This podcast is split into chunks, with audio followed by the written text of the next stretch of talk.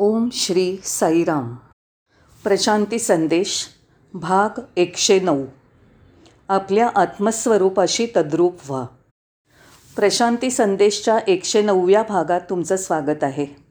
आज सकाळचा विषय आहे तुमच्या आत्मस्वरूपाशी तद्रूप व्हा. या विषयावर आपण थोडी चर्चा करूया. निस्तब्ध अवस्थेत शांततेत असताना आपल्याला आपल्या स्वत्वाची जाणीव असते. आपल्या आत्मतत्वाची अनुभूती घेता येते. म्हणूनच भगवान म्हणतात प्रगाढ शांतीमध्ये अंतःकरणाच्या गाभाऱ्यातून आपल्याला आपल्या अंतर्यामी असलेल्या ईश्वराचा आवाज ऐकू येतो. धर्मातील विविध शाखा संप्रदाय शांततेचं आग्रहाने प्रतिपादन करतात. प्रत्येक आश्रमात आध्यात्मिक केंद्रात मौनात राहणं शांतता पाळणं अत्यावश्यक असतं. कारण मन सैरभैर करणाऱ्या गर्दी आणि गोंगाटापासनं दूर गेल्यावरच आपण शांत राहू शकतो. हीच शांती अनुभवण्यासाठी लोक मंदिरात जातात. वेगळ्या शब्दात सांगायचं तर ह्या शांत वातावरणात आपल्याला मनशांती लाभते आणि स्वतःशी संवाद साधण्याची संधी मिळते. आपल्या दैनंदिन जीवनात आपण जे अनुभवतो त्या सर्वांचं चित्र यावेळेला अधिक सुस्पष्ट होतं. कधीकधी आपण काही गोष्टींकडे फारसं लक्ष देत नाही. काही प्रासंगिक गोष्टी सहज घडत आहेत म्हणून आपण त्याकडे दुर्लक्ष करतो. पण शांत स्वस्थ बसलो असताना त्या गोष्टींचं सौंदर्य आपल्याला जाणवतं. थोडा वेळ काढून निवांत बसलो असताना हे जे आनंद देणारं हसणारं अस्तित्व आहे त्याकडे आपण पाहू शकतो. ही एक प्रकारची प्रसन्न अवस्था येते. पण दुर्दैवाने आपल्याला गोंगाटाची सवय झाली आहे आपलं जीवन कसं अनुभवावं त्याचा कसा आनंद घ्यावा ही दृष्टीच आपल्याकडे नाही. आपल्या अस्तित्वातील प्रसन्नतेचा जणू काही आपल्यालाच विसर पडला आहे अतिशय व्यस्त जीवनाची गोंगाटाची आपल्याला सवय झाली आहे आणि यांत्रिकपणे आपण जीवन जगतो आहे त्यामुळेच अनेक लोक आपली खिलाडू वृत्ती विसरलेत. इतकंच नाही तर कसं हसायचं हे तरी यांना माहिती आहे का असा प्रश्न पडतो. म्हणून एकांतात मौनात असताना आपल्यातील मीशी आणि जगाशीही एकतानता होते. सुसंवाद घडतो. एरवी ते शक्य नाही. अवतीभोवती गर्दी असताना तुम्हाला तुमची कशी ओळख पटेल? प्रगाढ शांत अवस्थेत असल्याशिवाय हा जगत पसारा म्हणजे त्या दिव्यत्वाचं प्रगटीकरण आहे असा विचार तरी तुमच्या मनात येईल का?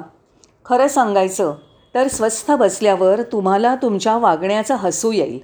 कारण आपल्या वैयक्तिक आयुष्यात अशा अनेक हास्यास्पद गोष्टी घटना घडलेल्या असतात पण आपण आत्मपरीक्षण करत नाही. म्हणून ते आपल्या लक्षात येत नाही. त्यामुळे आपण स्वतःच्या हास्यास्पद वागण्यावर हसत नाही. एकदा स्वतःशी हसलो की दुसऱ्यांशी आपण कठोरपणे वागणार नाही. दुसऱ्यांना हसण्यापेक्षा स्वतःच्या दोषांबद्दल हसलं पाहिजे. मग आपण इतरांच्या चुकांचा हसत स्वीकार करू शकू आणि आपली निखळ विनोदी वृत्ती दाखवू शकू. आपण प्रेमस्वरूप आहोत. आपलं खरं रूप प्रेममयच आहे. दैनंदिन जीवनात जरी आपण ते दाखवू शकलो नाही तरी प्रेम असतंच आणि ते खळाळणाऱ्या झऱ्याप्रमाणे असतं. जागृत असतं पण गंभीर नसतं. एखादा गंभीर वृत्तीचा माणूस प्रेमळ कसा असेल? केवळ अशक्य. निस्वार्थी बुद्धीने प्रेम करणारा माणूस गमत्या खिलाडू वृत्तीचा असतो. त्यामुळे त्याचं आयुष्य तो एखाद्या उत्सवाप्रमाणे जगत असतो. रोजचा दिवस आनंदाने स्वीकारत असतो. धर्म धार्मिक परंपरा कर्मकांड आपण फार गांभीर्याने घेतो. गंभीर चेहरे करून बसलेले लोक आपण जेव्हा पाहतो तेव्हा ते प्रार्थना मंदिरात बसलेत का एखाद्या हॉस्पिटलच्या ऑपरेशन थिएटरमध्ये? असा प्रश्न पडतो. म्हणून दैनंदिन धार्मिक जीवनात जणू काही हास्याला स्थानच नाही का? असं वाटतं. पण कोणत्याही गोष्टीपेक्षा मनाची प्रसन्नता जास्त मोलाची आहे. आध्यात्मिकतेच्या नावाखाली गंभीर होऊन केलेल्या प्रार्थनेपेक्षा हसतमुखाने केलेली प्रार्थना नक्की जास्त चांगली आहे. सगळ्या धर्मग्रंथातील सूक्त पूर्णपणे काव्यमय आहेत. महान गद्य ग्रंथांमध्ये सुद्धा पद्य काव्यमय रचना आढळतात. त्या रचना जनमानसात ठसल्या आणि त्यांना मान्यता मिळाली. प्रत्येक धर्मात सूक्त स्तोत्र गीतं आणि भजनं आहेत. त्यामुळे मन अधिक हलकं होत जातं. मनावरचं दडपण दूर होतं. जीवन वृक्ष आणि कंटाळवाणं न होता आपण उलट जास्त संवेदनशील बनतो. मनाने कोमेजून मिटून जाणं स्वतःला बंदिस्त करणं हे बरोबर नाही. सर्व बाजूनी आपण स्वतःला का कोंडून घ्यावं? धार्मिक असणं म्हणजे केवळ वैराग्य धारण करणं सर्वसंग परित्याग करणं नाही. ही काही पळवाट नाही. खरं तर धर्म आपल्याला आनंदात जगायला शिकवतो. सर्व संघ परित्याग करायला सांगत नाही. दिव्य प्रेमच सर्व धर्मांचं सार आहे मूलाधार आहे. हे एकदा समजलं की तुम्ही खऱ्या अर्थाने धार्मिक व्हाल आणि तुमच्या अंतरात्म्याशी एकरूप व्हाल. मनात सतत विचार येत असतात. सतत विचार. पुन्हा पुन्हा विचार करताना ते शेवटी थकतं. अक्षरशः आपल्याला वेळं पिसं करतं. असं तासनतास विचार करणं खूपच घातक आहे. असं नको. त्यापेक्षा आपण आनंदात राहूया हसूया नाचूया. असं आपण का बरं करू नये? उलट आपण संगीताचा आस्वाद घेतला पाहिजे. दूरवर फिरायला पळायला गेलं पाहिजे. तुम्हाला येत असेल तर तुम्ही जरूर पोहायला जावं. कारण सतत विचारात व्यग्र असताना नकळत आपण देवाकडे दुर्लक्ष करतो. त्याला टाळतो. मग काय केलं पाहिजे? आपला दृष्टिकोन सकारात्मक असायला हवा. जीवन म्हणजे ओझं न मानता हलकं फुलकं जीवन जगता आलं पाहिजे. इथे विचार करण्याची नाही तर अंतर्मुख होण्याची गरज आहे. आपल्या खऱ्या स्वरूपाची ओळख होण्यासाठी याच दिशेने विचार केला पाहिजे.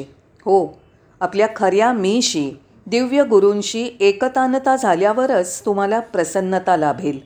जेव्हा आपण आपल्या दैवी सद्गुरूंच्या सान्निध्यात विचारात असतो तेव्हाच आपण आत्मानंदात रमतो. आपलं जीवन एखाद्या उत्सवाप्रमाणे आनंदात साजरं करतो. म्हणून सतत आनंदी राहा. भगवान म्हणतात हसत राहा आनंदात राहा आनंदात जगा. काही कारणाने आपण दुःखी होतो पण कोणत्याही कारणाशिवाय तुम्ही सुखी राहू शकता कारण तुम्ही स्वतःच आनंद स्वरूप आहात. शेवटी तुम्हाला हे समजून घ्यायचं आहे की आपलं जीवन एक रहस्य आहे आणि त्यातच आपल्याला जगायचं आहे लोकांना वाटतं की आपलं आयुष्य म्हणजे जणू प्रश्नांची समस्यांची पूर्ण मालिकाच आहे. पण जीवन म्हणजे काही प्रश्नपत्रिका नाही की जी तुम्हाला सोडवायची या उलट जीवन जगायचं आहे. या जगात आपण आनंदात जीवन व्यतीत करायचं आहे आपल्या आत्मस्वरूपाशी आपल्याला एकरूप होता येत नाही. असं का? सतत कार्यरत असल्याने मन एवढं मोठं झालं आहे फुगलं आहे एखाद्या फुग्याप्रमाणे फुगलं आहे आणि आपण त्याचे गुलाम झालो आहे यातनं आता कसं बरं बाहेर पडायचं? तर हो यासाठी उपाय आहे. त्या फुग्यातली गरम हवा सोडण्यासाठी त्याला सुईने टोचण्याची गरज आहे म्हणजे साधनेची आवश्यकता आहे. मनात अनंत विचार भावभावना साठले आहेत. ते अगदी ठासून भरलं आहे आणि या विचारांच्या ओझ्याने दबलं आहे त्यामुळे त्या मनाला रिक्त करण्यासाठी साधनारूपी सुईच्या टोचणीची गरज आहे. यानंतरच तुमचं मन स्वस्थ होईल शांत होईल. तुम्ही मनावरचं हे ओझं दूर झाल्यावरच हर्षित व्हाल उल्लसित व्हाल. हाच अंधकाराकडून प्रकाशाकडे नेणारा खरा प्रवास. आणि यामुळे तुम्हाला मनावरचं दडपण टाकून देणं जमेल. तुम्हाला नाचावंसं वाटेल.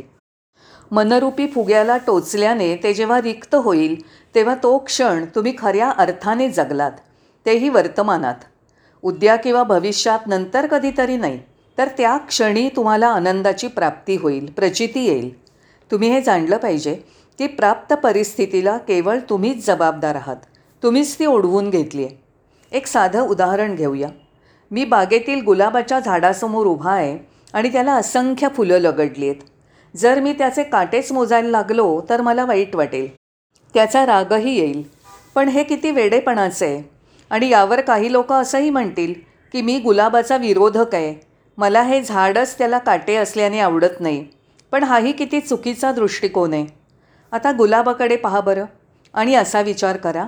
अरे हे किती सुंदर आहे. त्याचा आनंद घ्या. इतक्या काट्यांमध्ये राहूनसुद्धा त्या गुलाबाला बहर आला आहे हा मोठा चमत्कार नाही का? याप्रमाणे जेव्हा तुम्ही सकारात्मक विचार कराल तेव्हा परिवर्तन घडेल. धूर्त आणि कावेबाज मस्तकाकडून तुम्ही निष्पाप हृदयाकडे वाटचाल कराल. तुमच्यात पालट होऊन सगळी नकारात्मकता जाऊन तुमच्या आयुष्यात सकारात्मकता येते आणि तुमच्या जीवनाचं अविरतपणे मंगलमय आणि प्रसन्नतेने युक्त असं जणू मधुर गीत होतं. म्हणूनच निसर्गातून बोध घेत घेत आपल्याला आपल्या अंतरात्म्याशी एकरूप होता येईल. हे शक्य आहे. आणि मग अगदी सहजपणे ती एकतानता घडेल. मस्तकाचं बुद्धीचं ऐकून आपण आज अगदी कृत्रिम जीवन जगत आहोत. पण मस्तकाची मनमानी स्वच्छंदपणा सोडून देत आपण स्वयंस्फूर्तीने स्वाभाविक जीवन जगायला शिकलं पाहिजे. समदृष्टीकडून व्यष्टीकडे वळलं पाहिजे. आपल्या अंतरंगात खोलवर शोध घ्यायचा असेल तर हे अतिशय आवश्यक आहे. यातूनच तुम्हाला तुमच्या आत्मस्वरूपाशी एकरूप होता येईल. यासाठी आपल्या जीवनात आपण अंतर्मुख होऊन जिज्ञासूपणे शोध घेतला पाहिजे. तसंच आज ही परिस्थिती का उद्भवली हे शोधायला हवं. आज काही गोष्टी माझ्या विरुद्ध का बरं घडतायत? का? यातनं बाहेर पडायला काही मार्ग आहेत? सर्वोत्तम गोष्ट म्हणजे गतकाळातील स्मृतींपासून मुक्त होणं. आपला भूतकाळ विसरा त्याला गाडून टाका. गतकाळ आणि आठवणींची चिंता करू नका. काही वेळापुरतं तरी परंपरा आणि संस्कृती याचा विचार करू नका. एखाद्या बालकाप्रमाणे व्हा. आपण ज्या परिस्थितीत संस्कारात वाढलेले असतो त्याप्रमाणे आपल्या जीवनाची दिशा ठरवत असतो. मग आता आपण स्वतःची दुरुस्ती करून एखादं यंत्र ठाकठीक करतो. तसं आपल्या सवयी आणि वळणं बदलण्याची जी क्रिया करू लागतो ते म्हणजेच डी कंडिशनिंग विचारांची दिशा सकारात्मतेकडे बदलणं म्हणजेच डी कंडिशनिंग यानंतर आपलं अनादी अनंत शाश्वत स्वरूप जे आहे त्याची आपल्याला जाणीव व्हायला हवी. इथे मी आपल्या दैनंदिन जीवनात घडणाऱ्या आणि सतत बदलत जाणाऱ्या घटनांबद्दल बोलत नाही आहे तर आपल्या चिरंतन शाश्वत सत्य स्वरूपाबद्दल सांगतो आहे ते बुद्धीच्या परे आहे.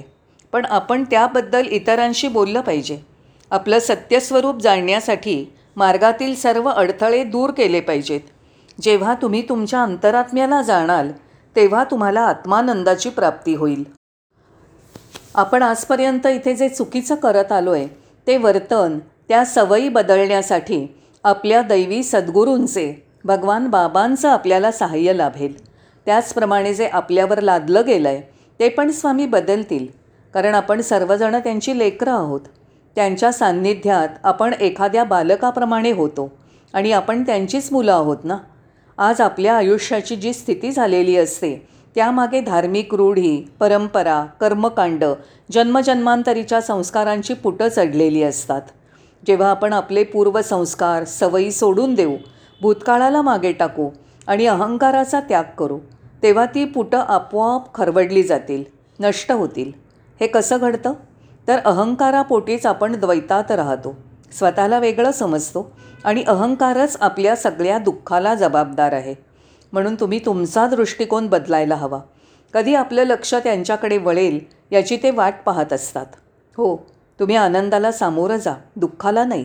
काट्यांकडे नाही तर गुलाबाकडे दृष्टी वळवा. का? असं नेहमी म्हणतात की आपण एखाद्या बालकाप्रमाणे असलं पाहिजे कारण त्याला कधीही पैसे किंवा सत्तेचा मोह नसतो.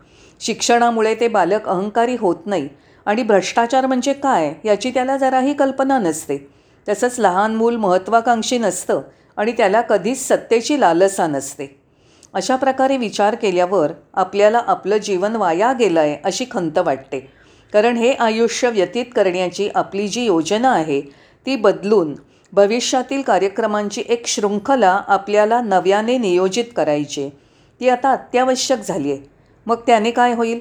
आपली इच्छाशक्ती मनोनिग्रह वाढेल आणि सहकार्याची भावना वृद्धिंगत होईल. यातूनच समर्पण आणि हाती घेतलेलं झोकून देऊन करणं आणि ही बांधिलकी आपल्याला नवीन आयुष्याच्या कार्यक्रमाकडे घेऊन जाईल. ज्यामुळे आपल्याला आत्मसाक्षात्कार होऊ शकेल. इतर लोक माझ्याबद्दल काय विचार करतात याची मी चिंता करत नाही असं आपण स्वतःलाच बजावलं पाहिजे. कारण आपण आपला बराचसा वेळ दुसऱ्यांचा विचार करण्यात वाया घालवत असतो. ते माझ्याबद्दल काय विचार करतात ते महत्त्वाचं नाही असं म्हणत तुम्ही अलिप्त राहायला हवं. तुम्हाला अशा परिस्थितीत समत्व बुद्धी निश्चयात्मक बुद्धी ठेवून स्थितप्रज्ञाचं आयुष्य जगायला हवं की ज्यामध्ये तुम्हाला आयुष्याचं यथार्थ दर्शन घडेल आणि तो खरा दृष्टिकोन असेल. यासाठी मी माझ्या विवेकबुद्धीला अनुसरतो. तोच निर्णायक घटक असला पाहिजे अन्य कोणताही नको. आपल्या दैवी सद्गुरूंनी याचं प्रतिपादन केलं आहे आपल्या विवेकबुद्धीचं अनुसरण केल्यावर तुम्हाला तुमच्या सद्गुरूंच्या कृपेची अनुभूती येईल. आपण नेहमी आपल्यावरील कृपेचं मोजमाप करतो पण प्रारब्धाची कधीही परीक्षा करू नका. सद्गुरूंनी आपल्याला उदारतेने कित्येकदा सहाय्य केलं आहे औदार्य दाखवलं आहे तुम्हाला त्यांच्या करकमलांच्या दैवी स्पर्शाची अनुभूती जाणवेल. हो त्यांचा अभय हस्त जो प्रेममय आहे क्षमाशील आहे तो वरदहस्तदाता आहे आणि कृपाशीर्वाद देणारा आहे. यावरूनच ईश्वराचं अस्तित्व अप्रत्यक्षपणे सिद्ध होतं. हे जाणल्याने आपल्या जीवनात पूर्णतया बदल घडतो. यासाठी आपण गतस्मृतींना तिलांजली दिली पाहिजे. यामुळे तुम्हाला नवजीवन मिळेल. परिणामत तुम्ही लगेचच धैर्यसंपन्न व्हाल. अशा परिस्थितीत मनाला अज्ञाताच्या प्रांतात प्रवेश करण्याचा मार्ग सापडत नाही कारण आपलं मन फक्त ज्ञात गोष्टींच्या क्षेत्रात विहार करत असतं. ज्ञात क्षेत्र ओलांडणं मनाला जमत नाही. मन असं साधन आहे की अव्यक्ताच्या प्रदेशात मनाला जाता येत नाही कारण तिथे मन कुंठित होतं. केवळ मनाने विचार करून भागत नाही. इथे श्रद्धा आणि विश्वासाची आवश्यकता आहे. सद्गुरूंवरील अढळ श्रद्धेमुळे अतूट विश्वासामुळे तुम्हाला धैर्य लाभतं. तुमच्यात हिंमत येण्यासाठी सर्व शंका कुशंका बाजूला सारा दूर फेकून द्या. आपल्या दैवी सद्गुरूंकडे भगवानांकडे आपली दृष्टी वळवा. मानसिकदृष्ट्या त्यांच्या सान्निध्यात राहा. तुमच्या अंतरंगात तुम्हाला त्यांचा आवाज ऐकू येईल. ध्यानात असताना तुम्हाला त्यांचं अस्तित्व जाणवेल उपस्थिती जाणवेल. मग यानंतर मनात कोणताच संदेह उरत नाही. कदाचित जीवनात गोंधळ त्रास दुःख निर्माण होऊ शकतील. त्यांना त्याबद्दल दूषणं न देता किंवा ठपका न ठेवता हे अडथळे म्हणजे प्रगतीच्या मार्गातले टप्पे आहेत असं समजून पुढील यशासाठी त्यांना पार करायचं आहे एक साधं उदाहरण घेऊया. विहीर खंडताना जेव्हा जास्त खोल जातो तेव्हा मार्गात मोठे दगड येतात जे काढून टाकावे लागतात. नंतर कोरडी माती लागते आणि ते मातीचे ढिगारे काढल्यावर स्वच्छ भुरुपृष्ठ लागतं. त्याखाली ओलसर जमीन आणि त्याखाली चिखलयुक्त गढूळ पाणी असतं. ते सर्व काढून टाकल्यावर शुद्ध स्वच्छ पाणी मिळतं.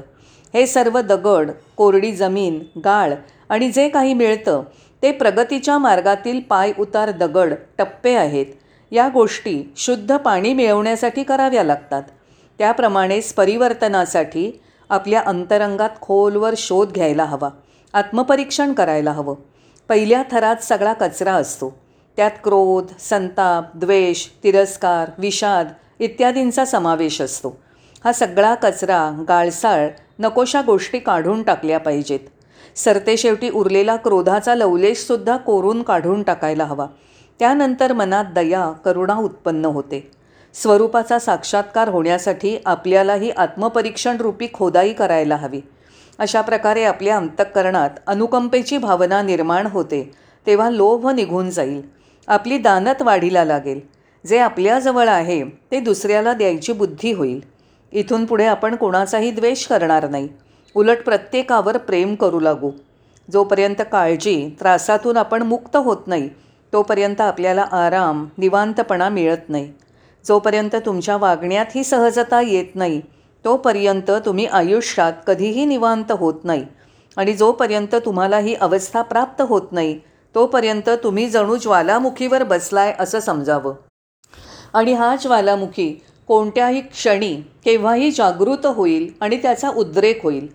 त्यातून स्वतःची सुटका करण्यासाठी तुम्ही एका ठिकाणाहून दुसरीकडे जात राहाल. पण अशा वेळी प्रत्येक ठिकाण तुम्हाला ज्वालामुखीप्रमाणे वाटेल आणि तुम्ही अधिकच गोंधळून जाल. अशा वेळी दुर्दैवाने काहीजणं आपल्या सद्गुरूंना दूषणं देतात. पण तसं करणं चुकीचं आहे. कारण यामागे तुमचं भूतकालीन संचित कर्म आहे. त्याचा दोष आहे. त्यासाठी तुम्ही तुमच्या सद्गुरूंना दूषण देता. कारण तुम्ही तुमची जबाबदारी त्यांच्यावर ढकलता. जेव्हा तुम्हाला समजेल की केवळ तुमच्यामुळे ही परिस्थिती तुमच्यावर ओढवलेली आहे तेव्हा तुम्हीच प्रयत्न करायला हवे आणि याकरता तुम्ही तुमच्या सद्गुरूंना दोष देता कामा नये. जे घडतं आहे त्याची जबाबदारी सर्वस्वी तुमचीच आहे. या प्राप्त परिस्थितीला केवळ तुम्हीच जबाबदार आहात हे सत्य स्वीकारा. आपल्या आत्मस्वरूपाला कसं जाणता येईल? त्याच्याशी कसं तद्रूप होता येईल याकडे तुमचं लक्ष वेधणं हा आजच्या प्रवचनाचा मुख्य हेतू होता. शांतता आणि मौनापासून आपण आज विषयाला सुरुवात केली.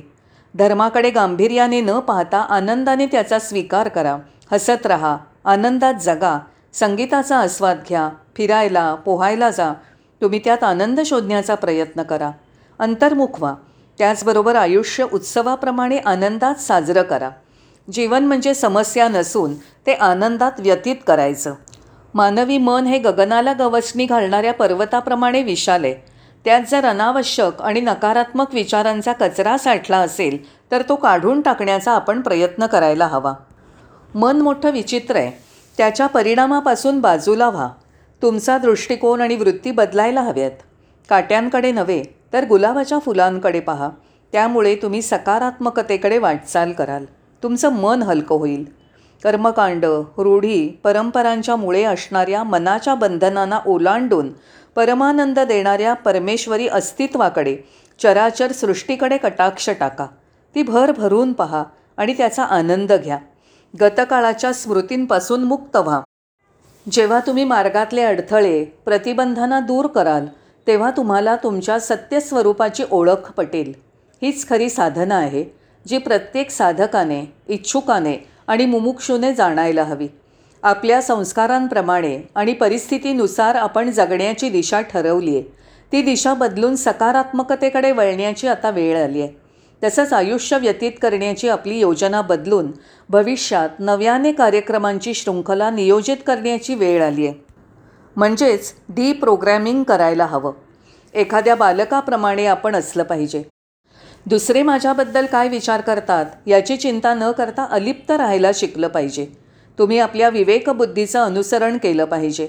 दैवी सद्गुरूंकडे दृष्टी वळवून मनाने सतत त्याच्या सान्निध्यात राहिलं पाहिजे. यामुळे तुम्हाला आत्मानंद मिळेल आणि ईश्वराच्या अस्तित्वाची खात्री पटेल. स्वामींची तुम्हावर कृपा असू दे. साईराम.